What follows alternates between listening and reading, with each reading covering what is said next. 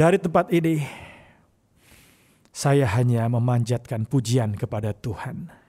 Dari tempat ini, saya hanya bersyukur kepada Tuhan atas kuasanya yang telah berlaku bagi kita semua, bagi gereja Tuhan, dan juga bagi semua umat ketebusan Tuhan yang selalu berharap kepada kuasa kebangkitan Tuhan.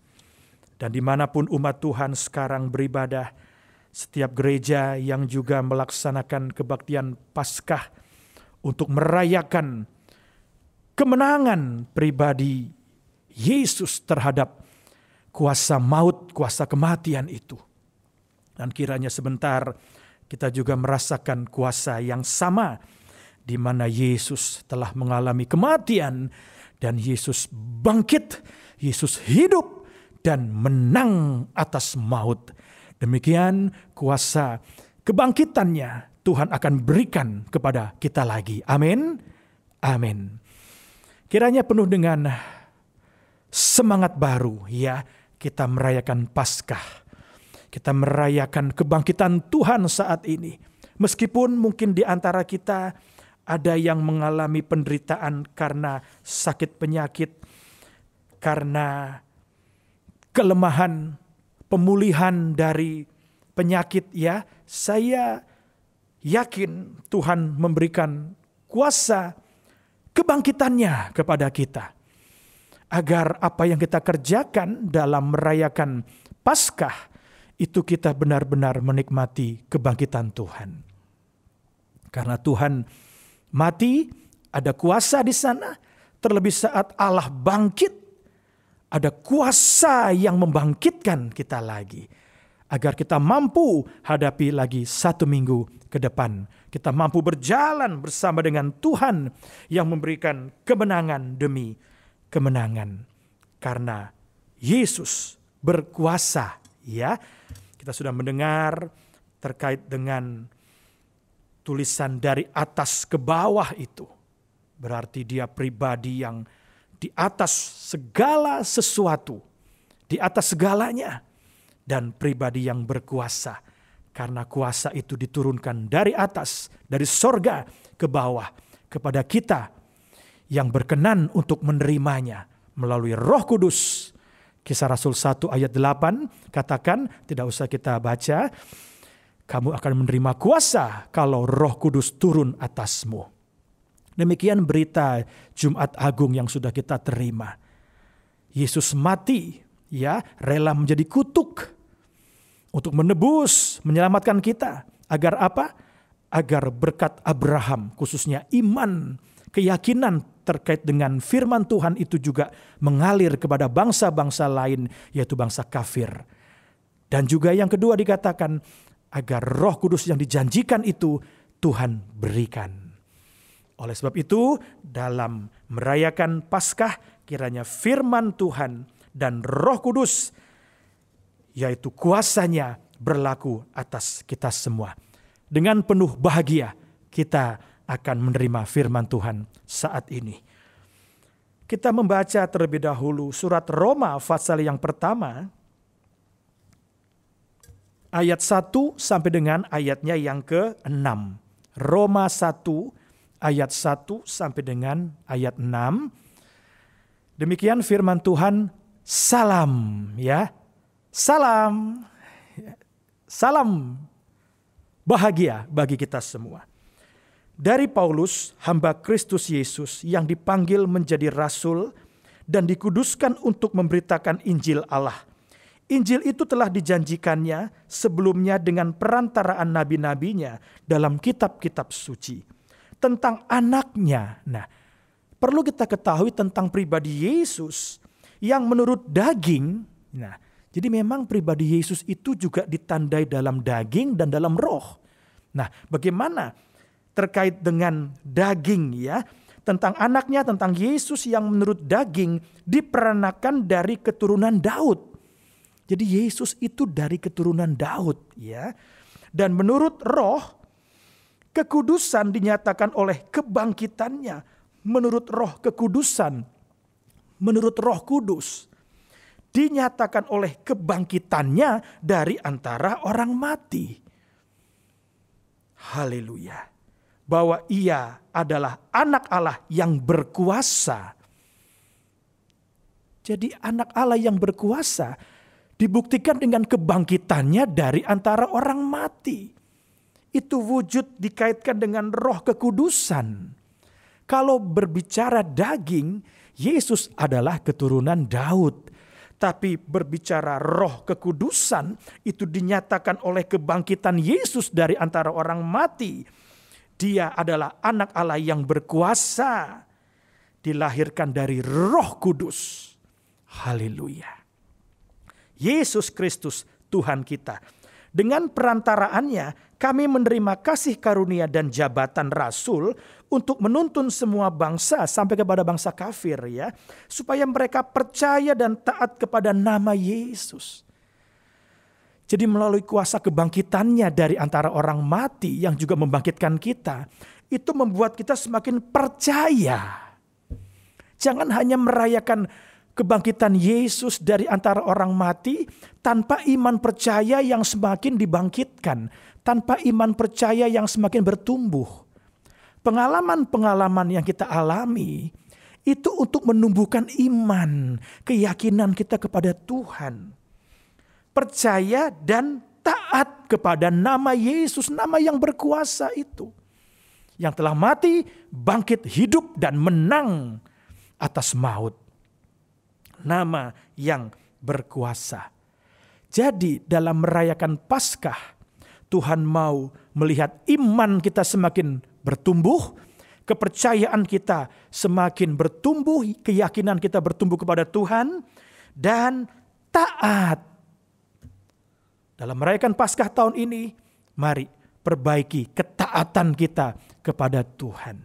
Ya, percaya kepada Tuhan dan taat kepada nama Tuhan. Ayat 6, kamu juga termasuk di antara mereka. Kita juga termasuk di antara mereka. Kita siapa? Kita, kamu yang telah dipanggil menjadi milik Kristus. Jadi saat ini, saat kita merayakan Paskah di tahun 2021, dari yang tertua sampai kepada anak-anak kita, itu dikatakan menjadi milik Kristus. Haleluya menjadi miliknya. Dia bangkit untuk membuat kita menjadi milik Kristus. Terpujilah Tuhan.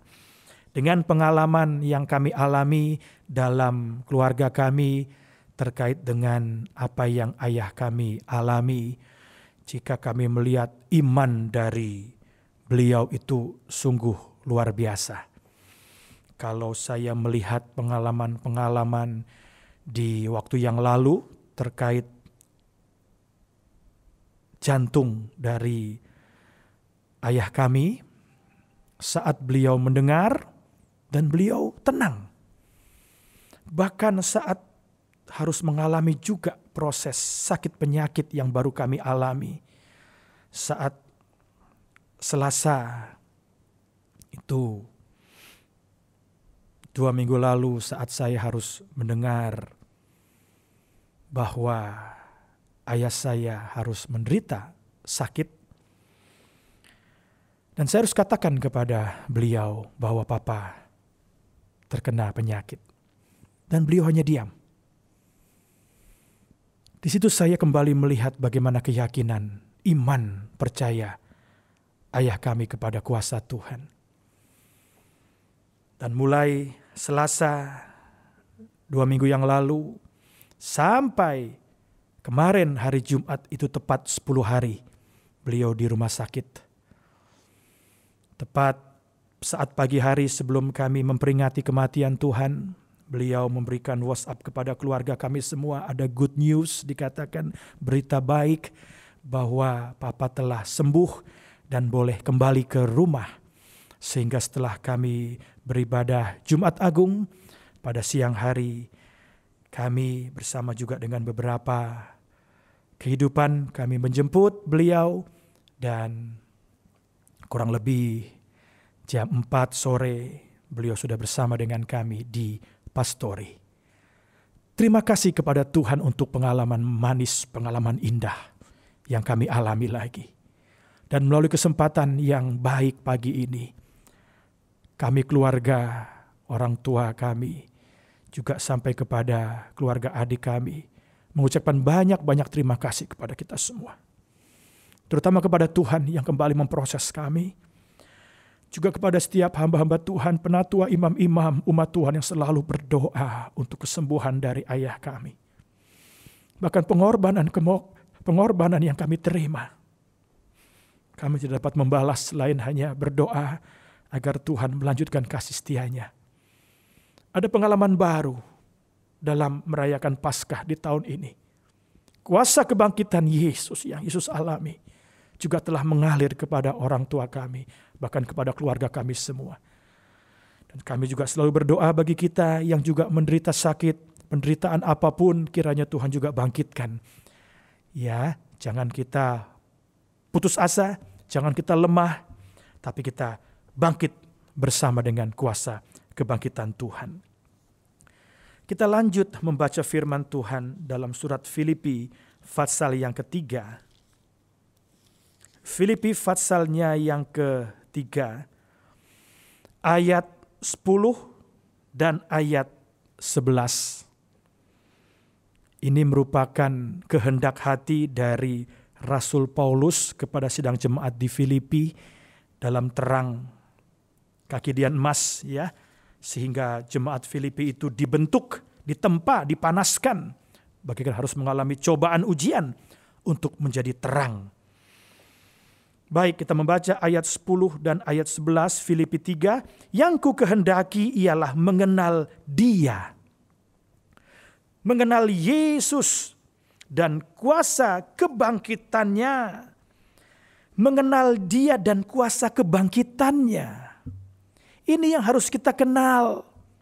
Bukan saja berhenti dalam kuasa kematian, karena saat Yesus mati di sana ada kuasa sehingga saat itu gelap dan terjadi bencana, gempa bumi yang dahsyat itu karena kuasa kematian terlebih saat kebangkitannya. Nah, Rasul Paulus katakan yang ku kehendaki ialah mengenal Yesus dan kuasa kebangkitannya dan persekutuan dalam penderitaannya Bersyukur kalau kita bisa bersekutu dalam penderitaan salib Kristus. Ikut Yesus memikul salib. Setiap hari kita pikul salib kita masing-masing. Ya, itu sudah kita dengar pada ibadah Jumat Agung yang lalu. Jadi mengenal kuasa kebangkitannya dan persekutuan dalam penderitaannya di mana aku menjadi serupa dengan dia dalam kematiannya. Sebelas, supaya aku akhirnya jadi semua itu ada akhirnya. Setiap sakit penyakit ada akhirnya. Setiap persoalan pergumulan ada akhirnya. Bagaimana akhirnya? Supaya Rasul Paulus beroleh kebangkitan dari antara orang mati. Ada kuasa yang membangkitkan Rasul Paulus. Demikian Rasul Paulus teruskan kepada sidang jemaat di Filipi. Dan kiranya Tuhan juga membangkitkan kita saat ini dalam ibadah Paskah kita, ya. Segera kita akan memeriksa firman Tuhan terkait dengan kebangkitannya dalam Injil Lukas pasal yang ke-24 ayat 1 sampai dengan ayatnya yang ke-12. Injil Lukas pasal yang ke-24 ayat 1 sampai dengan ayatnya yang ke-12. Tetapi pagi-pagi benar pada hari pertama minggu itu, mereka pergi ke kubur membawa rempah-rempah yang telah disediakan mereka. Perhatikan ayat 2. Mereka mendapati batu sudah terguling dari kubur itu. Ayat 3. Dan setelah masuk, mereka tidak menemukan mayat Tuhan Yesus. Luar biasa ya Sementara mereka berdiri termangu-mangu karena hal itu, tiba-tiba ada dua orang berdiri dekat mereka memakai pakaian yang berkilau-kilauan. Mereka sangat ketakutan dan menundukkan kepala, tetapi kedua orang itu berkata kepada mereka, Mengapa kamu mencari dia yang hidup? Mengapa para wanita mencari Yesus yang hidup di antara orang mati? Ia tidak ada di sini, ia telah bangkit. Haleluya. Ingatlah apa yang dikatakannya kepada kamu ketika ia masih di Galilea, yaitu bahwa anak manusia harus diserahkan ke tangan orang-orang berdosa dan disalibkan dan akan bangkit pada hari yang ketiga. Maka teringatlah mereka akan perkataan Yesus itu.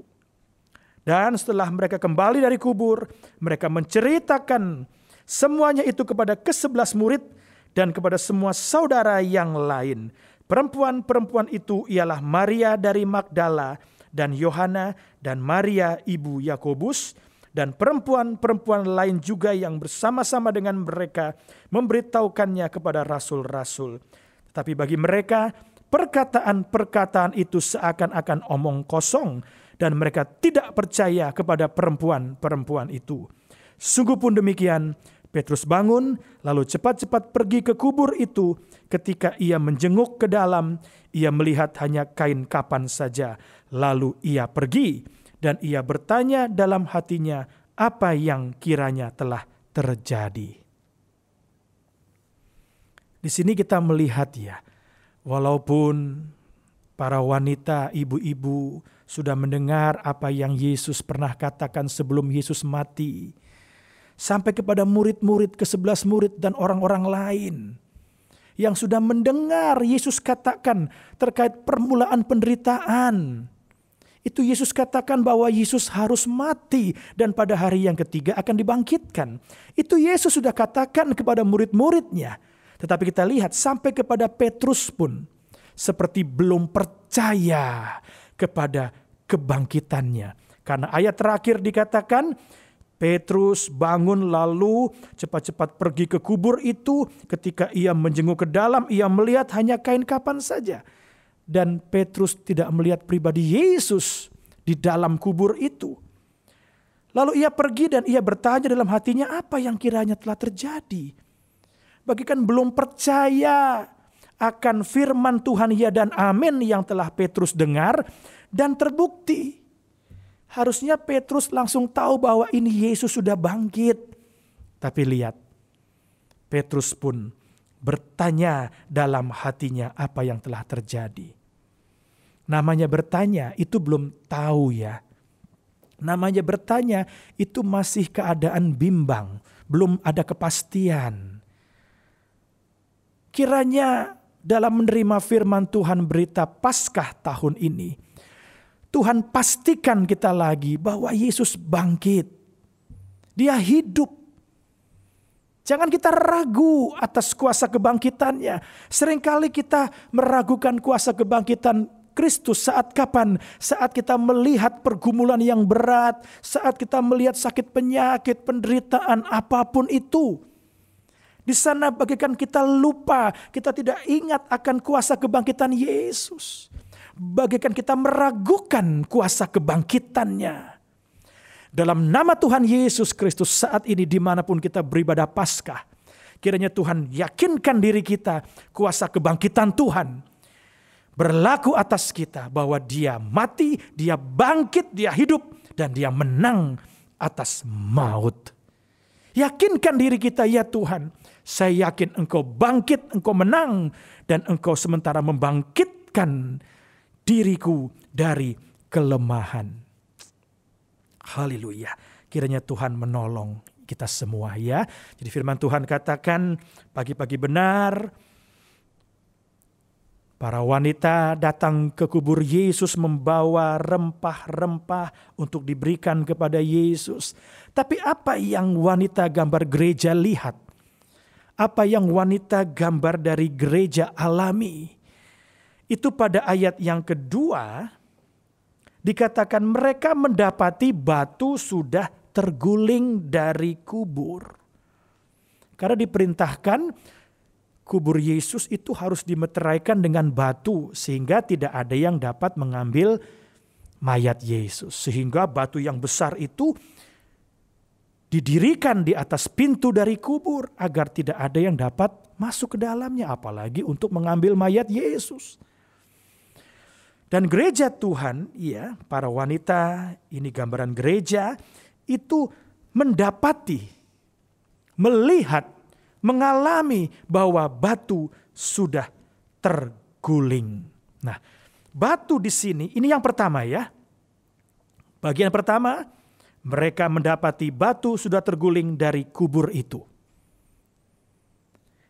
Yang pertama, batu ini menunjuk kekerasan hati manusia. Kekerasan hati manusia itu digulingkan, dikalahkan oleh kuasa kebangkitan Yesus. Bagaimana kalau seseorang itu sudah mengalami hati yang keras ya, keras hati. Itu apa pun yang didengar tidak akan masuk. Apa pun yang didengar tidak akan diterima. Karena apa? Sudah mengeraskan hatinya. Saat ini dalam beribadah kepada Tuhan, jangan kita keraskan hati kita. Milikilah hati yang lembut, ya, agar kita bisa menerima firman Tuhan. Jangan dengan keras hati. Seseorang bisa sepertinya lembut, perangainya lembut, tutur katanya, bahasanya baik. Tapi siapa yang tahu kalau saat mengalami kekerasan hati, saat bersikap keras hati, mungkin tidak terucap, tapi di hati siapa yang tahu. Ini dialami oleh para wanita gereja-gereja supaya mengalami bahwa hati dilembutkan oleh firman Tuhan. Bukan keras hati. Jangan pertahankan kekerasan hati itu. Diperingatkan tidak mau, diberikan nasihat tidak mau. Khususnya anak-anak yang masih memiliki orang tua. Terimalah nasihat mereka. Taat dengar-dengaran. Maka akan mengalami umur panjang. Ya, Jangan membantah terutama kepada seorang ibu yang mungkin tinggal sendiri, seorang ibu sudah janda. Jangan kita membantah ibu kita. Ya, taat dengar-dengaran dan firman Tuhan katakan hari-hari terakhir ini masa yang sukar sulit. Anak-anak akan berontak terhadap orang tua. Roh berontak itu loh. Keras hati. Dan kiranya Tuhan lembutkan hati kita saat ini. Jangan keraskan hati kita. Ya. Untuk menerima firman Tuhan, untuk menerima nasihat, itu kita harus memiliki hati yang lembut, lemah lembut, bukan keras hati. Jangan kita keraskan hati kita, bertahan dengan prinsip kita, bertahan dengan cara pandang kita. Apalagi dalam bersosialisasi, dalam kebersamaan.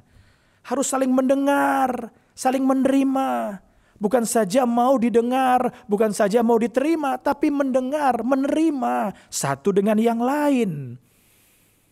Seperti Kristus telah menerima kita dalam segala keadaan kita. Kiranya kuasa kebangkitannya mengalahkan, menggulingkan kekerasan hati manusia. Ya, baik kita membaca Ayub pasalnya yang ke-41 Ayub 41 ayat 15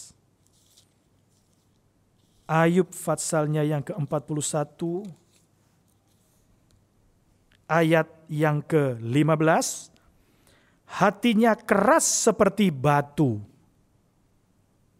Hatinya keras seperti batu. Keras seperti batu kilangan bawah. Ini batu menunjuk kekerasan hati. Ada yang selama ini merasakan ya ada kekerasan hati. Mari kita mohon agar Tuhan melenyapkan ya saat kita merayakan Paskah kiranya kita mengalami keubahan hati menjadi hati yang lembut untuk menerima firman. Jangan dengan keras hati dikaitkan dengan kita menimbun murka Allah. Jadi kalau kita keras hati, itu kita menimbun murka Allah atas kita. Roma pasal yang kedua, Roma pasal yang kedua ayat yang keempat dan ayat lima. Roma 2 ayat 4 dan ayat 5. Maukah engkau menganggap sepi kekayaan kemurahannya, kesabarannya, dan kelapangan hatinya? Tidakkah engkau tahu bahwa maksud kemurahan Allah ialah menuntun engkau kepada pertobatan? Jadi kemurahan Tuhan ini untuk menuntun kita kepada pertobatan. Mungkin tadinya kita memiliki hati yang keras. Mari kiranya kuasa kebangkitan Yesus dari antara orang mati itu melembutkan hati kita ya. Ayat 5, tetapi oleh kekerasan hatimu yang tidak mau bertobat. Jadi hati yang keras itu membuat seseorang tidak pernah mau bertobat. Jadi kalau kita mau bertobat, jangan miliki hati yang keras. Ya, tetapi oleh kekerasan hatimu yang tidak mau bertobat, engkau menimbun murka atas dirimu sendiri pada hari waktu mana murka dan hukuman Allah yang adil akan dinyatakan katakan. Jadi mari hari ini kita berikan kesempatan Tuhan lembutkan hati kita ya. Jangan keraskan hati kita. Tapi kita mohon Tuhan lembutkan hatiku agar bisa menerima berita Paskah di tahun ini. Ya, kita membaca ayatnya. Yakobus 1 ayat 21. Yakobus 1 ayatnya yang ke 21 kita membaca firman Tuhan. Sebab itu buanglah segala sesuatu yang kotor. Mari. Dalam merayakan Paskah, buanglah segala sesuatu yang jahat yang kotor. Ragi, kejahatan, kemunafikan itu dibuang ya. Jangan kita bawa lagi itu. Buanglah segala sesuatu yang kotor. Dan kejahatan yang begitu banyak itu, ayo buang Bertobat terlebih dahulu, baru bisa apa? Dan terimalah dengan lemah lembut, bukan keras hati, tapi hati yang lemah lembut. Terimalah dengan lemah lembut firman yang tertanam di dalam hati. Jadi kalau kita keras hati, kita tidak bisa menerima firman Tuhan. Tidak mungkin bisa menerima firman Tuhan. Firman Tuhan tidak akan tertanam dalam hati yang keras. Hati yang berbatu-batu, bersemak duri, ya, di pinggir jalan itu tidak akan bertumbuh. Hanya sebentar saja menerima benih, tapi setelah itu tidak bertumbuh. Tapi tanah hati yang baik, yang dipersiapkan, itu yang bisa mengalami pertumbuhan dari benih yang ditabur dan akan mengalami apa? Keselamatan. Terimalah dengan lemah lembut firman yang tertanam di dalam hatimu. Milikilah hati yang lemah lembut agar firman Tuhan tertanam dalam hati kita. Yang berkuasa apa? Menyelamatkan jiwamu. Kematian dan kebangkitan Yesus dari antara orang mati itu berkuasa. Dan kuasa ini untuk menyelamatkan jiwa kita. Jadi jangan hanya memperingati kematian dan merayakan kuasa kebangkitan Yesus tanpa percaya bahwa di dalamnya Tuhan mau selamatkan jiwa kita. Tuhan mau tebus kita lagi. Tuhan miliki kita lagi. Haleluya. Kita bersyukur. Tuhan mempertahankan hidup kita. Sampai saat ini kita bisa ada. Ini karena Tuhan mempertahankan kehidupan kita. Haleluya. Jangan menimbun murka Allah atas kehidupan kita ya dengan tidak mau bertobat. Kiranya kita mau sadar bertobat kembali kepada Tuhan untuk mengalami kuasa yang membangkitkan kehidupan kita. Itu yang pertama. Ya, itu yang pertama. Terkait gereja mengalami atau melihat bahwa batu sudah terguling. Ini rencana Tuhan untuk membersihkan gereja dari kekerasan hati. Tuhan memberikan hati yang lembut dalam kebangkitannya dari antara orang mati. Itu yang pertama. Dan yang kedua, kita dapatkan pada ayat 3 sekarang. Dan setelah masuk, nah, setelah masuk dalam kubur, mereka tidak menemukan mayat Tuhan Yesus. Tidak ada mayat Yesus yang mereka temui. Di sini berarti kuasa kematian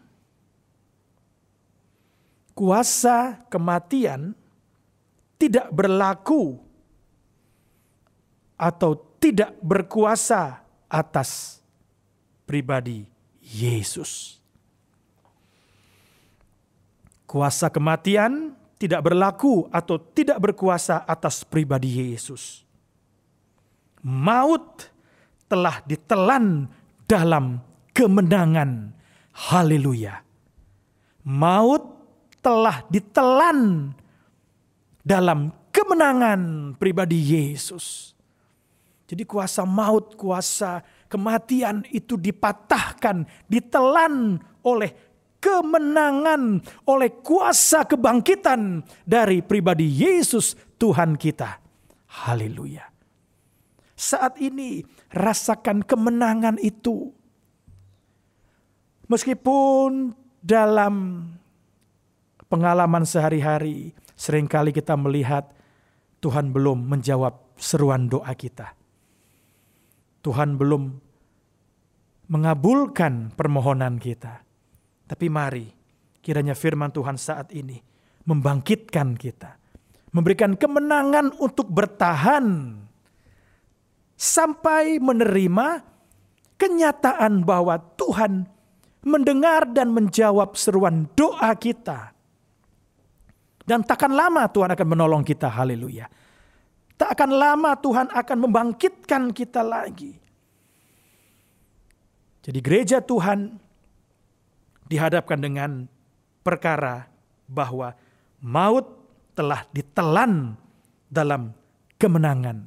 Di sini Tuhan mau memberikan kemenangan kepada gerejanya. Tuhan mau berikan kemenangan kepada kita setelah terlebih dahulu Tuhan berikan hati yang lembut. Sehingga yang kedua Tuhan berikan kemenangan. 1 Korintus 15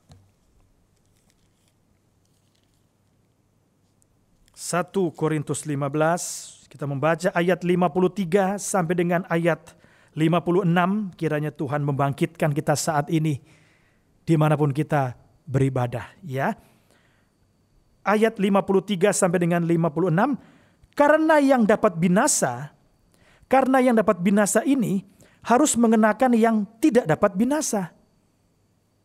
Dan yang dapat mati ini harus mengenakan yang tidak dapat mati. Jadi jangan hanya mau tinggal dalam suasana kebinasaan, suasana kematian, tapi harus mengenakan yang tidak dapat binasa dan harus mengenakan yang tidak dapat mati. Jadi jangan hanya bersekutu dengan kematian Yesus, tapi lebih lanjut bersekutu dalam kebangkitan Yesus. Bahkan satu kali kelak kemuliaan bersama dengan Tuhan. Ya. 54 dan sesudah yang dapat binasa ini mengenakan yang tidak dapat binasa dan yang dapat mati ini mengenakan yang tidak dapat mati, maka akan genaplah firman Tuhan yang tertulis, maut telah ditelan dalam kemenangannya. Maut telah ditelan dalam kemenangan. Di sini Yesus mau melihat para wanita ibu-ibu yang datang ke kubur Yesus untuk memiliki hati yang lemah lembut dan mengalami kemenangan atas segala pergumulan, atas segala problem, atas segala masalah maut telah ditelan dalam kemenangan. Hai maut, di manakah kemenanganmu? Hai maut, di manakah sengatmu? Sengat maut ialah dosa dan kuasa dosa ialah hukum Taurat. Dengan kebangkitan Yesus, dosa dan hukum Taurat tidak berlaku. Karena Yesus menggenapi hukum Taurat saat mati di kayu salib. Sehingga kita tidak hidup di bawah ancaman kuasa hukum Taurat. Justru karena hukum Taurat, orang mengenal dosa. Ya, kiranya Tuhan menghapus dosa kita. Kita tidak hidup di bawah hukum Taurat, tapi di bawah kasih karunia Tuhan. Sebab itu firman Tuhan katakan dalam Roma tadi, tahukah maksud kasih karunia kemurahan Tuhan? Membawa kita kepada pertobatan kiranya kita mau bertobat lagi saat ini ya untuk mengalami perdamaian dari Tuhan dan kuasa kebangkitan dari pribadi Yesus. Jadi ada kuasa dalam darahnya. Seperti yang sudah kita dengar pada hari Jumat yang lalu saat mengenai hisop itu ya. Kembali kita membaca sedikit. Saya ajak kita membaca dalam keluaran Fatsal yang ke-12 Keluaran Fatsal 12 ayat 22 sampai dengan 28. Keluaran Fatsal yang ke-12 ayat 22 sampai dengan 28. Ya, kita membaca ayat 22 sampai dengan 28, kemudian kamu harus mengambil seikat hisop. Ya, kita sudah mendengar pada hari Jumat dan mencelupkannya dalam darah yang ada dalam sebuah pasu. Dan darah itu kamu harus sapukan pada ambang atas dan pada kedua tiang pintu. Seorang pun dari kamu tidak boleh keluar pintu rumahnya sampai pagi. Dan Tuhan akan menjalani Mesir untuk menulahinya, untuk memberikan sakit penyakit dan sebagainya ya. Apabila ia melihat darah pada ambang atas, dan pada kedua tiang pintu itu, maka Tuhan akan melewati pintu itu dan tidak membiarkan pemusnah masuk ke dalam rumahmu untuk menulahinya atau menularinya. Oleh sebab itu, kiranya tanda darah itu kita rasakan dalam rumah kita. Setiap ibadah kita menikmati firman Tuhan juga tubuh dan darahnya. Kita yakini ada tanda darah dalam rumah kita ambang atas, ambang pintu, kedua tiang pintu. Disalut, dibalur dengan darah Kristus. Maka Tuhan akan menolong ya sehingga pemusnah tidak masuk ke dalam rumah untuk memberikan sakit penyakit. Di masa-masa lalu selalu kita mau melihat hasil yang positif ya. Bagaimana hasilnya? Positif. Puji Tuhan Haleluya positif ya. Nah untuk belakangan ini kurang lebih setahun hasil positif itu jujur saja agak menakutkan ya. Apa hasilnya? Positif. Duh. Beda dengan dulu ya. Apa hasilnya? Positif. Wah, haleluya, puji Tuhan. Sekarang bisa tidak dalam suasana pandemi ketika dikatakan hasilnya apa? Positif. Haleluya juga. Terima kasih Tuhan. Belajarlah mengucap syukur ya, baik positif atau negatif, apa pun itu. Kiranya Tuhan menolong. Tapi tetaplah kita yakin kepada Tuhan. Optimis ya, bahwa Tuhan akan menolong kita. Hasil-hasil yang positif, yang baik kita akan melihat ke depan. Tuhan tidak membiarkan pemusnah masuk dalam rumahmu untuk menulari, untuk menulahi. 24, kamu harus memegang ini sebagai ketetapan sampai selama-lamanya bagimu dan bagi anak-anakmu. Dan apabila kamu tiba di negeri yang akan diberikan Tuhan kepadamu, seperti yang difirmankannya, maka kamu harus memelihara ibadah ini. Ibadah apa ini yang dimaksudkan? Dan apabila anak-anakmu berkata kepadamu, apakah artinya ibadahmu ini? Ya, maka haruslah kamu berkata, itulah korban paskah bagi Tuhan yang melewati rumah-rumah orang Israel di Mesir ketika Tuhan menulahi orang Mesir, tetapi menyelamatkan rumah-rumah kita. Rumah-rumah yang bagaimana? Yang ada tanda darah Rumah-rumah di mana setiap kehidupan yang ada di dalamnya itu menghargai korban Kristus. Yang ada tanda darah menyelamatkan rumah-rumah kita. Lalu berlututlah bangsa itu dan sujud menyembah. Haleluya. Dalam rumah harus dibiasakan untuk adanya penyembahan. Karena kuasa kebangkitannya atas maut menyelamatkan kita, mempertahankan hidup kita. Saat ini yakinkan diri kita. Tuhan sementara melabur darahnya. Di mana pun kita beribadah saat ini dalam merayakan Paskah tahun 2021. Yakinkan diri kita dalam rumahku. Ada tanda darah itu. Haleluya. Yang akan melindungi, menolong kita Di mana pun kita berada umat Tuhan, dalam segala aktivitas sehari-hari kita, yakinkan diri kita, ada tanda darah dalam diriku. Ada tanda darah Kristus yang melindungi, yang menyelamatkan, yang menebus kita. Agar kita bisa menyembah Tuhan. Bisa bersyukur kepada Tuhan. Yang melindungi kita sampai saat ini. Ayat 28, pergilah orang Israel lalu berbuat demikian seperti yang diperintahkan Tuhan kepada Musa dan Harun, demikianlah diperbuat mereka. Dengar firman Tuhan, melakukan firman Tuhan. Agar mengalami kuasa dalam darahnya. Haleluya. Jadi dalam merayakan Paskah itu harus melalui proses kematian ya. Kita sudah tahu bagaimana pengalaman Yesus sebelum bangkit itu harus mengalami kematian. Nah, berbicara melalui firman Tuhan saat ini terkait dengan berita Paskah tidak saja berdiri sendiri, harus kita tahu terkait dengan kematiannya. Nah, proses kematian ini yang perlu kita ketahui itu dikaitkan dengan satu kebinasaan. Perhatikan baik jadi proses kematian itu terkait atau dikaitkan dengan satu kebinasaan, dua kehinaan,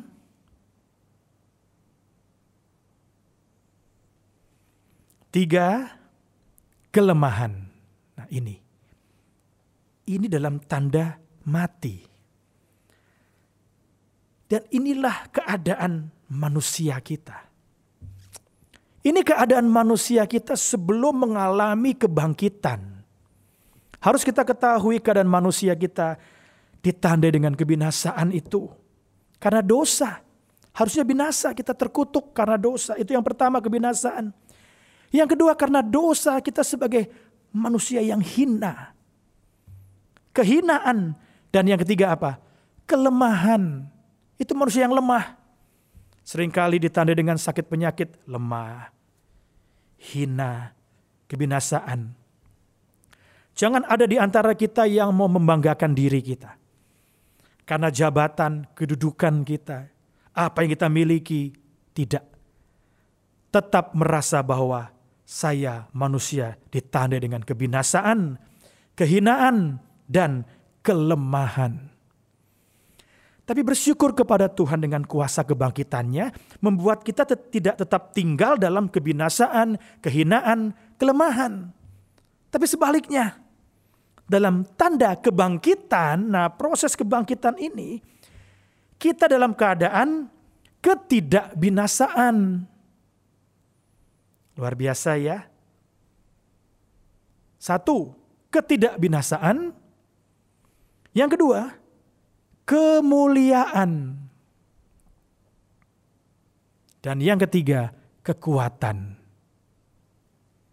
Yang pertama, ketidakbinasaan Tuhan akan berikan kepada kita. Dalam suasana yang tidak binasa. Itu satu. Yang kedua, kemuliaan Tuhan akan berikan kepada kita. Terpujilah Tuhan. Dan yang ketiga, kekuatan.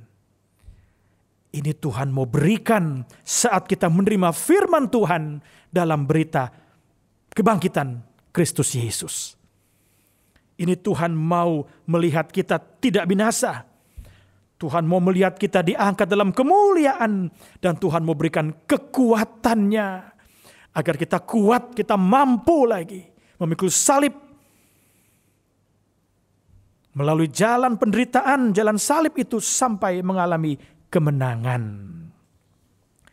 Ini bisa kita temui dalam 1 Korintus pasal yang ke-15 ayat 42 dan 43. 1 Korintus 15 ayat 42 dan 43. 1 Korintus 15 ayat 42 dan 43. Demikianlah pula halnya dengan kebangkitan orang mati. Jadi berbicara mengenai kebangkitan itu harus didahului dengan proses kematian. Apa isinya? Ditaburkan dalam kebinasaan. Jadi sebelum melihat sesuatu dituai, itu harus ada yang ditabur. Apa yang ditabur? Ditabur dalam kebinasaan. Ini proses kematian. Tapi saat menuai apa? Dibangkitkan dalam ketidakbinasaan. Itu berbicara kebangkitan. Ya, dikaitkan dengan ketidakbinasaan. Lalu 43, ditaburkan dalam kehinaan. Itu keadaan manusia. Ditaburkan dalam kehinaan. Tapi dibangkitkan ada tulisan dibangkitkan, dibangkitkan, dibangkitkan puji Tuhan ya. Dibangkitkan dalam kemuliaan. Yang ketiga, ditaburkan dalam kelemahan, dibangkitkan dalam kekuatan. Jadi hari ini kita akan mengalami kebangkitan dalam ketidakbinasaan. Janji Tuhan kepada kita tidak binasa tapi Tuhan akan bangkitkan kita. Haleluya dibangkitkan dalam kemuliaan, dan dibangkitkan dalam kekuatan. Terimalah ini sebagai berita Paskah yang besar. Terima kasih Tuhan. Aku tidak tinggal dalam kebinasaan, kehinaan, kelemahan lagi. Itu di awalnya kita harus mati, binasa, hina, lemah. Kalau Tuhan Yesus Kristus tidak bangkit, maka sia-sia percaya kita. Dan kita tetap tinggal dalam dosa, dalam kebinasaan, dalam kehinaan, dalam kelemahan. Tapi terpujilah Tuhan kita Yesus Kristus yang telah bangkit dari antara orang mati. Membuat kita dalam keadaan tidak binasa. Kita dalam keadaan yang mulia. Kita dalam keadaan yang kuat. Ini Tuhan mau berikan bagi kita yang merasa saya lemah Tuhan. Saya paling lemah, saya paling dalam tanda kebinasaan, saya paling dalam tanda hina itu. Tapi dalam nama Tuhan Yesus Kristus dengan kuasa yang membangkitkan pribadi Yesus. Dia akan membawa kita dalam suasana yang tidak binasa. Dalam suasana yang mulia. Dan dalam suasana yang kuat. Tuhan memberikan ini agar kita cakap, kuat, sanggup menghadapi segala pergumulan yang harus kita hadapi. Dan Tuhan akan berikan kemenangan bahkan kita lebih dari pemenang. Ya, kiranya Tuhan menolong kita. Sekarang kita kembali dalam Injil Lukas pasal yang ke-24. Kita membaca sekarang ayat yang ke-5 Injil Lukas pasal yang ke-24 ayat yang kelima, mereka sangat ketakutan ya dan menundukkan kepala. Tetapi kedua orang itu berkata kepada mereka, tiba-tiba ada dua orang yang berpakaian berkilau-kilauan datang kepada perempuan-perempuan ini. Mengapa kamu mencari dia yang hidup? Mengapa kamu mencari dia yang hidup di antara orang mati? Dan ayat 6, ia tidak ada di sini, ia telah bangkit. Haleluya. Ingatlah apa yang dikatakannya kepada kamu ketika ia masih di Galilea. Jadi dua orang ini gambaran firman dan roh kudus. Dalam kuasanya yang memberikan kekuatan kepada kita. Firman dan roh kudus itu ada kuasanya. Memberikan kekuatan untuk mengingatkan kita akan firman Allah yang telah kita dengar, yang telah kita terima. Baik sampai ayat yang keenam. Ia tidak ada di sini, ia telah bangkit.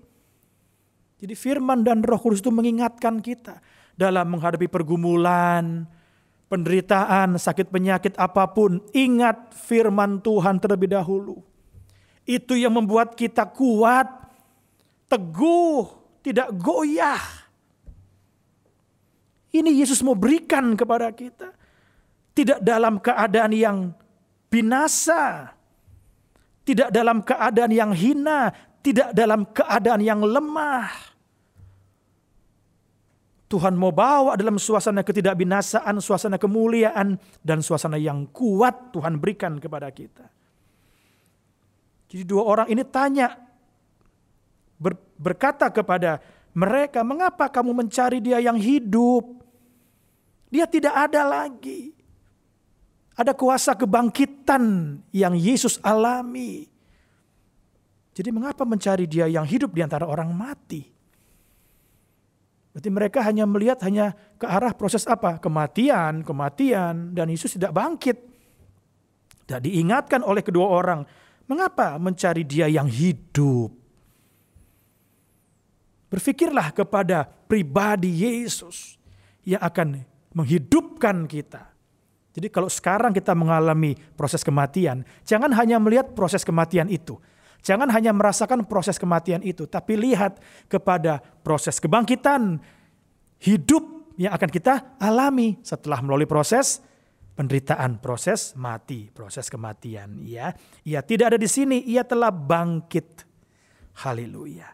Ingatlah apa yang dikatakannya kepada kamu ketika ia masih di Galilea. Nah, itu kita bisa baca ayat seterusnya. Itu firman Tuhan sudah katakan Yesus sudah katakan bahwa Yesus harus mati. Ya, tapi dibangkitkan pada hari yang ketiga dan mereka tidak ingat itu. Memang berbicara proses kematian, sering kali manusia mau mengelakkan. Sepertinya tidak mengerti proses kematian itu. Padahal Yesus sudah katakan ya mengenai proses kematiannya. Injil Lukas 18 Injil Lukas pasalnya yang ke-18 ayat 31 sampai dengan 34. Injil Lukas 18 ayat 31 sampai dengan 34 ini pemberitahuan ketiga tentang penderitaan atau kematian Yesus. Yesus memanggil kedua belas muridnya lalu berkata kepada mereka, sekarang kita pergi ke Yerusalem dan segala sesuatu yang ditulis oleh para nabi mengenai anak manusia yaitu pribadi Yesus sendiri akan digenapi. Sebab ia akan diserahkan kepada bangsa-bangsa yang tidak mengenal Allah, diolok-olokkan, dihina, dan diludahi. Dan mereka menyesah dan membunuh dia, dan pada hari ketiga ia akan bangkit. Ini Yesus katakan kepada murid-murid terkait dengan pribadi Yesus. Akan tetapi mereka sama sekali tidak mengerti semuanya itu. Lihat ya, kalau saat Yesus berada bersama dengan murid-murid, dan Yesus katakan secara langsung, secara pribadi terkait dengan proses kematiannya. Dan firman Tuhan katakan mereka tidak mengerti. Itu saat ada Yesus. Dapat dibayangkan ketika Yesus tidak ada. Bagaimana bisa mengerti mereka? Buktinya apa? Murid-murid yang mendapat berita dari para wanita bahwa Yesus sudah bangkit, mereka tidak percaya. Bahkan Petrus pun bertanya dalam hatinya. Jadi kalau dalam menerima firman kita tidak mengerti, nanti saat ada pergumulan, ada persoalan, kita tidak cakap menanggungnya. Kita tidak sanggup menanggungnya karena apa? Saat menerima firman kita tidak mengerti. Sebab itu buatlah kita mengerti. Kita mohon kepada Tuhan buatlah saya mengerti saat menerima firman, sehingga kalau menghadapi persoalan pergumulan, kita cakap menanggungnya. Karena apa? Ada firman. Haleluya. Ya, baik ayat 34, akan tetapi mereka sama sekali tidak mengerti semuanya itu. Arti perkataan itu tersembunyi bagi mereka dan mereka tidak tahu apa yang dimaksudkan Yesus. Memang kalau berbicara kematian, tidak semua orang mau. Tidak semua orang cepat mengerti. Ini buktinya saja murid-murid Yesus yang bisa langsung melihat Yesus, mendengar suara Yesus. Pertanyaannya, apalagi saya, apalagi kita, sangat rentan terhadap ketidakpercayaan. Tapi mari hari ini kiranya Tuhan yakinkan kita. Percaya menerima berita kebangkitan Yesus dari antara orang mati. Jadi Yesus mati dan bangkit menjanjikan keadaan yang tidak binasa, menjanjikan keadaan yang mulia, menjanjikan keadaan yang kuat. Itu ada maksudnya. Perhatikan, untuk apa Tuhan berikan kemenangan itu kepada kita? Agar yang pertama, kita berdiri teguh. Haleluya. Kita berdiri teguh. Bukan saja berdiri, tapi teguh. Ada kekuatan saat kita berdiri itu. Jadi kalau sekarang dalam menerima firman Tuhan, kita mungkin merasa pendirian kita kurang teguh, belum teguh, tidak teguh. Kiranya kuasa kebangkitan Kristus dari antara orang mati membuat kita berdiri teguh. Ayo, dalam menghadapi segala persoalan pergumulan, tetap berdiri teguh Yakinkan diri kita, saya berdiri di atas korban Kristus. Sehingga mengalami kemenangan demi kemenangan. Jadi yang pertama, berdiri teguh. Yang kedua apa? Jangan goyah. Mari. Apa pun bisa kita alami, apa pun bisa kita dengar. Memang tidak mudah ya seperti yang saya selalu katakan. Jika dokter katakan kepada kita, terkait dengan seseorang yang menjadi keluarga kita harus mengalami sesuatu. Itu memang sangat mempengaruhi pikiran dan hati serta perasaan. Itu saya alami. Ya, selasa dua minggu yang lalu. Saya berdua dengan ayah saya. Walaupun pada saat itu adik saya mau menemani. Tapi saya katakan sudah di rumah saja karena sejak pagi mereka sudah menemani ayah saya. Dan memang saat menantikan hasil, itu memang tidak nyaman ya. Pikiran terganggu, perasaan terganggu. Apalagi saat mendengar hasilnya, dokter datang kepada saya. Tapi Tuhan berikan kekuatan kepada saya saat itu. Karena saya berpikir saya harus berbicara kepada ayah saya. Dan saya katakan kepada Tuhan, berikan kekuatan bagi saya agar saya berbicara kepada ayah saya terkait apa yang beliau alami. Dan saat saya katakan seperti yang saya saksikan di depan tadi, ayah saya hanya diam. Dan setelah itu beliau dibawa dalam ruangan khusus, ruangan isolasi. Dan saya menemani. Saya ikut bersamanya. Dan saya katakan, Pak kita berdoa kami berdoa bersama saat itu. Dan saya memegang beliau. Dan beliau tetap semangat dalam doa keyakinan. Di sana saya belajar bahwa kalau kita melihat seseorang dalam keadaan lemah, tentu kita akan terbawa dalam keadaan lemah itu. Dan seperti yang Rasul Paulus katakan dalam kelemahan, di sana kuasa Tuhan sempurna. Itu saya alami dan saya lihat. Dan saya saksikan saat ini. Dan saya bersyukur terima kasih Tuhan. Dan terbukti saat memperingati kematian Tuhan.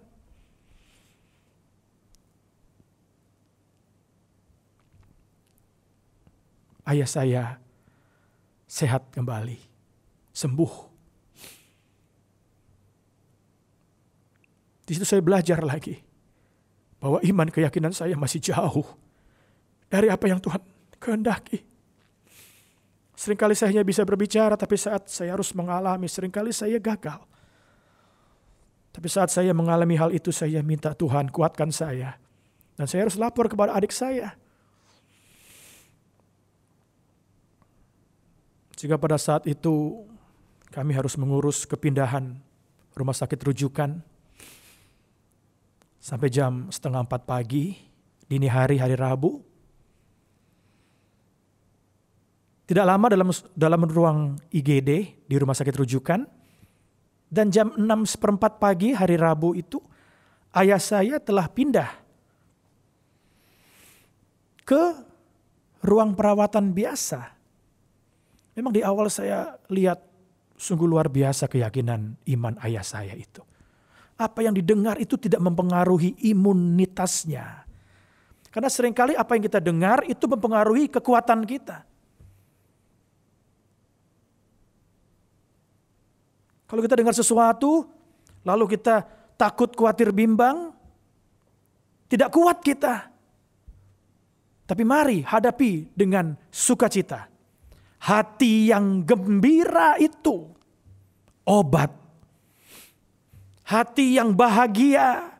Kenapa berbahagia? Kenapa gembira? Karena yakin kita telah ditebus, telah menjadi milik kesayangan Tuhan. Dengan pengalaman kebangkitan Yesus untuk memiliki kita. Dan saya melihat luar biasa. Sepuluh hari ayah saya harus berada di rumah sakit seorang diri. Di sana saya melihat kalau sudah Tuhan izinkan sesuatu terjadi, kita pun tidak bisa mengelakkan. Kami mau bantu apa? Selain hanya pribadi Yesus, imam besar yang turut merasakan apa yang kita rasakan. Saat ini dalam merayakan Paskah, mungkin kita seorang diri, Mungkin kita merasa saya paling hina, saya paling dalam tanda kebinasaan, saya paling tidak kuat, saya paling lemah. Justru saat itu Tuhan nyatakan kuasanya. Saat itu Tuhan nyatakan kebangkitannya kepada kita. Sehingga kita bisa berkata kepada Tuhan, kalau yang lain Tuhan tolong, tolong saya juga Tuhan. Akhirnya Tuhan menolong kita semua. Sebab itu dalam doa awal tadi saya sisipkan, kita berdoa. Bagi mereka yang terdampak, kalau belum mengalami, kita tidak bisa menyaksikan. Kalau belum mengalami, kita tidak bisa menceritakan. Itu yang ayah saya selalu katakan. Tapi setelah keluarga kami alami, di situ baru kami bisa merasakan.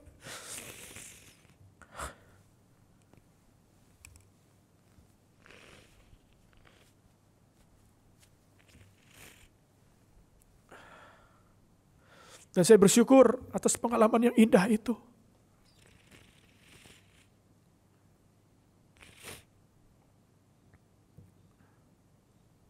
Terima kasih kepada Tuhan untuk kuasa kebangkitannya yang membangkitkan keluarga kami semua. Bahkan mereka dalam keadaan penderitaan, saya percaya Tuhan juga akan menolong. Dan kiranya Tuhan memberikan pengertian kepada keluarga-keluarga yang telah terdampak. Kami pun keluarga pastori juga harus kehilangan seorang full timer kami yang telah berpuluh tahun melayani bersama karena usia lanjut. Akhirnya Tuhan menghibur, Tuhan menguatkan agar perkara yang kedua, jangan goyah itu benar-benar kita alami. Jangan apa yang kita dengar, kita lihat, kita alami, menggoyahkan iman kita kepada Tuhan. Sehingga kita lupa bahwa Tuhan tidak pernah berubah dulu, sekarang, dan selama-lamanya. Bahkan Korintus juga dalam surat Korintus terdapat Tuhan akan melepaskan. Di masa yang lalu Tuhan lepaskan, sekarang Tuhan lepaskan. Dan kami yakin Tuhan akan melepaskan kami lagi untuk membuktikan iman yang bertumbuh kepada Tuhan. Yakin akan kuasa kebangkitannya. Dari antara orang mati akan membangkitkan kita semua. Itu yang kedua. Dan yang ketiga apa yang Tuhan mau? Giat selalu dalam pekerjaan Tuhan. Saat ini, saat beribadah kepada Tuhan, ini bagaikan kegiatan kita kepada Tuhan. Kegiatan kami kepada Tuhan dalam ibadah Paskah ini. Giat selalu dalam pekerjaan Tuhan dalam segala keadaan.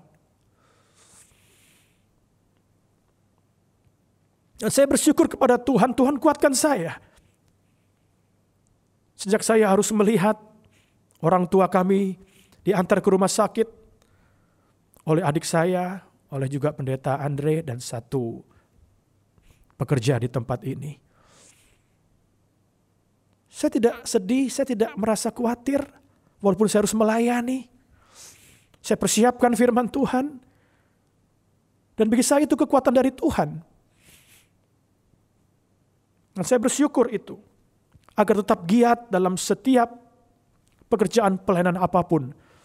Walaupun kalau kita berpikir secara manusia tentu akan berat ya. Kita harus beribadah, kita harus melayani sementara kekasih kita di rumah sakit dalam keadaan menderita. Tapi kami bersyukur terima kasih untuk proses indah menjelang kebaktian Jumat Agung yang lalu. Saat pagi hari, ayah saya berikan WhatsApp kepada keluarga. Dan kami bersyukur, menangis kepada Tuhan. Terima kasih Tuhan. Untuk 10 hari. 10 hari yang indah itu. Dan saya yakin Tuhan juga akan menolong kita semua dalam keadaan sama seperti apa yang pernah kami alami. Dan kiranya Tuhan dipermuliakan. Iya. Tiga perkara yang pertama berdiri teguh, jangan goyah. Dan giat selalu dalam pekerjaan Tuhan. Ini harus kita kerjakan. 1 Korintus 15 ayat 57 58. 1 Korintus 15 ayat 57 58 tetapi syukur kepada Allah. Ada ucapan syukur kepada Tuhan yang telah memberikan kepada kita kemenangan oleh Yesus Kristus Tuhan kita. Ada ucapan syukur terima kasih untuk pengalaman yang manis. Karena itu saudara-saudaraku yang kekasih, berdirilah teguh itu satu. Yang kedua apa? Jangan goyah. Tetap yakin kuasa Kebangkitan Yesus kita alami lagi. Haleluya. Dan yang ketiga, giatlah selalu dalam pekerjaan Tuhan. Sebab kamu tahu bahwa dalam persekutuan dengan Tuhan, persekutuan dalam kematian dan kebangkitan Yesus, segala jeripayah, segala usaha kita tidak sia-sia. Apa pun yang telah kita kerjakan bagi Tuhan dan sesama, Tuhan tidak hilaf. Tuhan akan memberkati kekuatan kita semua. Haleluya. Tiga perkara itu. Terimalah dalam nama Tuhan Yesus Kristus.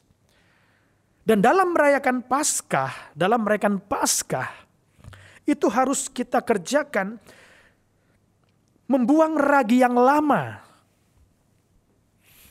Ragi ini menghamirkan ya, merusak adonan yang baik. Itu pekerjaan iblis. Buang ragi lama, buang ragi keburukan, apa-apa yang busuk, yang buruk, tanggalkan itu nanti. Dan ragi kejahatan. Jangan perkara yang lama tetap kita bawa setelah kita mengalami kebangkitan Yesus dari antara orang mati.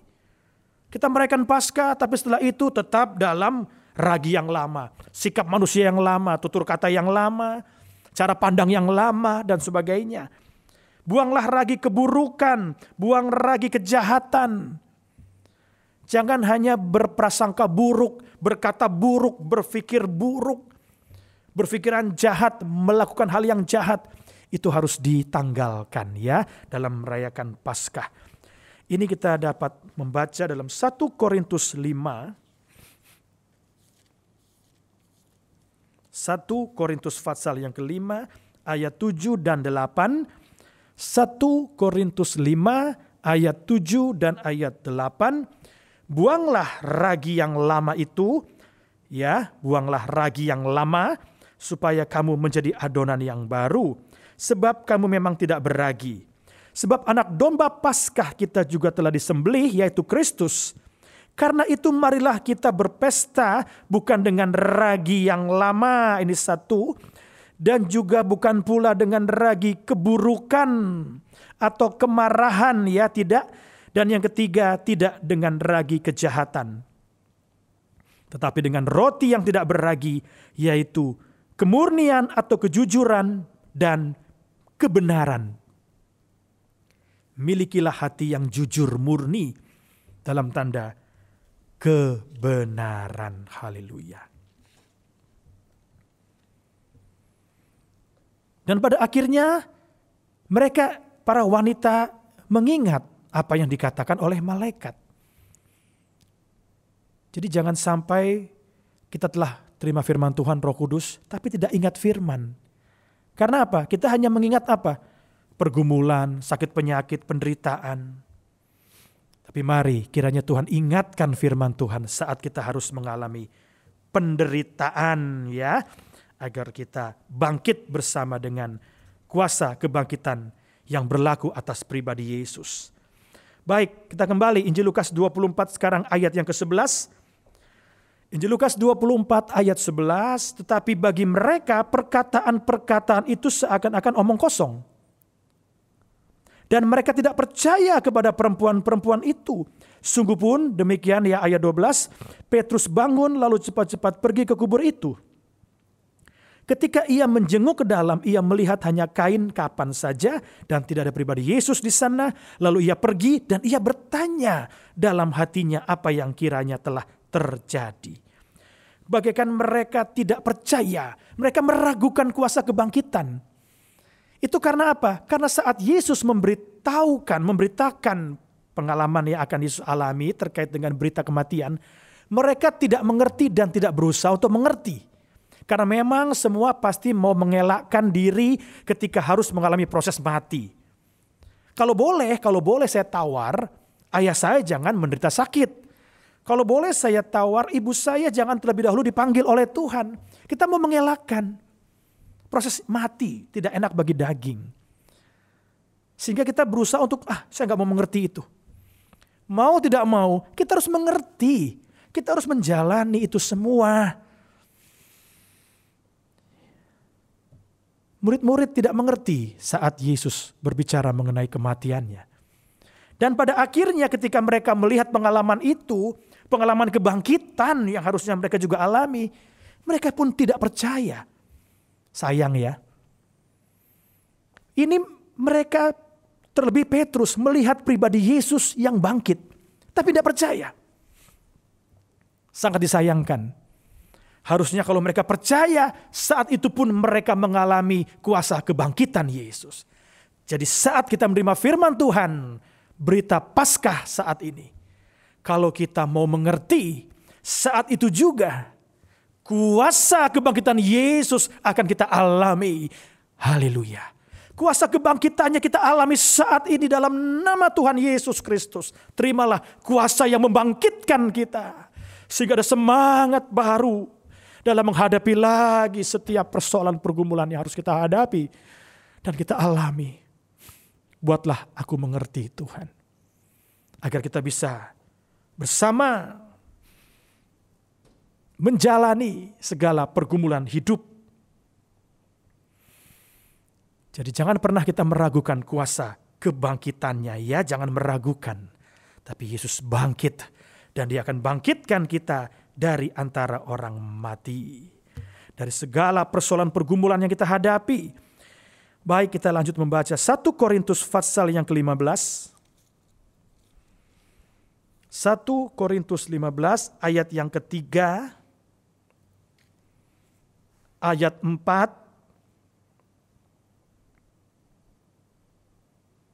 Ayat 17. Ayat 20 ayat 27 dan 28. 1 Korintus 15 ayat 3 ayat 4 ayat 17 ayat 20 27 dan 28. Mari. Demikian firman Tuhan, sebab yang sangat penting telah kusampaikan kepadamu, yaitu apa yang telah kuterima sendiri, ialah bahwa Kristus telah mati karena dosa-dosa kita sesuai dengan kitab suci. Jadi kematian Kristus karena dosa manusia rela menjadi kutuk untuk selamatkan kita, ya. Bahwa ia telah dikuburkan dan bahwa ia telah dibangkitkan pada hari yang ketiga. Jadi isi pemberitaan firman Tuhan dari Rasul Paulus kepada sidang jemaat di Korintus itu juga meyakinkan sidang jemaat di Korintus terkait dengan kuasa kebangkitannya. Dan pada hari yang ketiga sesuai dengan kitab suci itu dibangkitkan. Ya, ayat yang keempat sudah sekarang ayat 17. Kalau kita mau baca semua silakan ya, tapi kita tidak membaca semua. Ayat 17 sekarang. Dan jika Kristus tidak dibangkitkan, maka sia-sialah kepercayaan kamu dan kamu masih hidup dalam dosamu. Itu kalau Kristus tidak dibangkitkan. Ya, sekarang ayat yang ke-20 tetapi yang benar ialah bahwa Kristus telah dibangkitkan dari antara orang mati sebagai yang sulung dari orang-orang yang telah meninggal. Kristus dibangkitkan dari antara orang mati. Sehingga ayat 17 itu tidak berlaku atas kita. Kalau Kristus telah dibangkitkan dari antara orang mati, kita tidak menjadi sia-sia dalam kepercayaan kepada Tuhan. Jadi kepercayaan kepada Tuhan tidak sia-sia ya, karena Yesus bangkit. Dan kita tidak hidup dalam dosa. Itu karena Yesus bangkit. Haleluya. Ayat 27 dan 28. Sebab segala sesuatu telah ditaklukkannya di bawah kakinya. Tetapi kalau dikatakan bahwa segala sesuatu telah ditaklukkan, maka teranglah bahwa ia sendiri yang telah menaklukkan segala sesuatu di bawah kaki Kristus itu tidak termasuk di dalamnya. 28, tetapi kalau segala sesuatu telah ditaklukkan di bawah Kristus, maka ia sendiri sebagai anak akan menaklukkan dirinya di bawah dia yang telah menaklukkan segala sesuatu di bawahnya, supaya Allah menjadi semua di dalam semua. Ini yang firman Tuhan pada hari Jumat yang lalu katakan dari atas ke bawah. Itu dia di atas semuanya. Menjadi semua di dalam semua. Di atas segala sesuatu. Dan kuasa itu dari atas sampai ke bawah. Kekuatan, kuasa kebangkitannya itu nyata atas kehidupan kita. Mazmur 68 ayat 1 sampai dengan ayat 7. Dan ini yang terakhir lalu kita datang kepada Tuhan. Kita segera mengakhiri berita kemenangan yang Tuhan berikan kepada kita. Haleluya. Di sini kekuatan dalam kuasa kebangkitannya Kuasa itu dari atas sampai ke bawah Tuhan berikan. Dan saat ini Tuhan berikan kuasanya. Mazmur 68 ayat 1 sampai dengan ayat 7. Berikutnya dikatakan perarakan kemenangan Allah. Ya, Mazmur 68 ayat 1 sampai dengan ayat 7 untuk pemimpin biduan Mazmur Daud dalam bentuk nyanyian. Allah bangkit maka terseraklah musuh-musuhnya. Haleluya.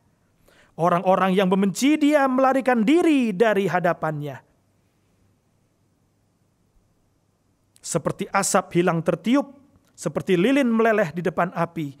Demikianlah orang-orang fasik binasa di hadapan Allah. Tetapi orang-orang benar bersukacita. Ada sukacita dalam merayakan Paskah saat ini. Mereka beria-ria di dalam Allah bergembira dan bersukacita. Bernyanyilah bagi Allah, bermasmurlah, masmurkanlah, maaf, masmurkanlah namanya. Buatlah jalan bagi dia yang berkendaraan melintasi awan-awan. Namanya ialah Tuhan, beria-rialah di hadapannya. Nama yang indah, nama Yesus, nama yang berkuasa, membangkitkan kehidupan kita. Namanya ialah Tuhan. Ya, Ayat 6, Bapa bagi anak yatim. Nah, dalam merayakan Paskah. Jika kita merasa saya yatim, saya yatim piatu, tidak ada ayah, tidak ada ibu. Dia sebagai Bapa bagi anak yatim. Pelindung bagi para janda. Mungkin ada janda-janda yang merasa saya seorang diri. Tidak ada lagi yang menjadi kepala dalam kehidupanku. Yesus Kristus dalam tanda kebangkitannya siap menjadi kepala untuk memenuhi semua dan segala sesuatu. Haleluya. Itulah Allah di kediamannya yang kudus. Allah memberi tempat tinggal kepada orang-orang yang sebatang kara. Mungkin kita merasa saya seorang diri. Hari ini kuasa Tuhan nyata atas kehidupannya. Ia mengeluarkan orang-orang tahanan sehingga mereka berbahagia. Tahanan karena dosa, kelemahan. Tuhan lepaskan itu semua. ya, Sehingga mereka bahagia tetapi pemberontak-pemberontak tinggal di tanah yang gundul. Dan saya mohon maaf, ini yang terakhir saya bacakan Mazmur 21 ayat 14 lalu kita datang kepada Tuhan. Mazmur 21 ayat 14 musik lantunkan satu pujian indah yang berjudul Ku tak dapat hidup tanpa dia nafiri 371. Dan ini yang terakhir, Lalu kita datang kepada Tuhan. Mazmur 21 ayat 14. Bangkitlah ya Tuhan di dalam kuasamu. Bangkitlah ya Tuhan di dalam kuasamu. Kami mau menyanyikan dan memasmurkan keperkasaanmu. Haleluya. Kita serukan kepada Tuhan, bangkitlah ya Tuhan dalam kuasamu. Ada kuasa dari atas sampai ke bawah saat kematian Kristus. Terlebih saat kebangkitannya, kuasa demi kuasa Tuhan akan nyatakan kepada kita semua saat ini. Terpujilah Tuhan yang telah mati, bangkit, hidup, dan duduk di sebelah kanan Allah Bapa. Tuhan akan bangkitkan kita lagi. Khususnya kita yang merasa saya seorang diri. Saya lemah. Saya dalam tanda binasa. Saya tidak kuat lagi. Justru bagi kehidupan-kehidupan itu. Nama yang indah hadir. Kuasa kebangkitan Yesus akan kita alami lagi saat ini. Siapa yang percaya, mari kita datang kepada Tuhan. Kita yakinkan diri kita, Engkau telah bangkit bagiku Tuhan. Terima kasih untuk pengalaman-pengalaman manis sebelum kita memperingati kematian Tuhan dan merayakan kuasa kebangkitannya saat ini di mana pun kita berada. Kita percaya Tuhan selalu beserta. Haleluya.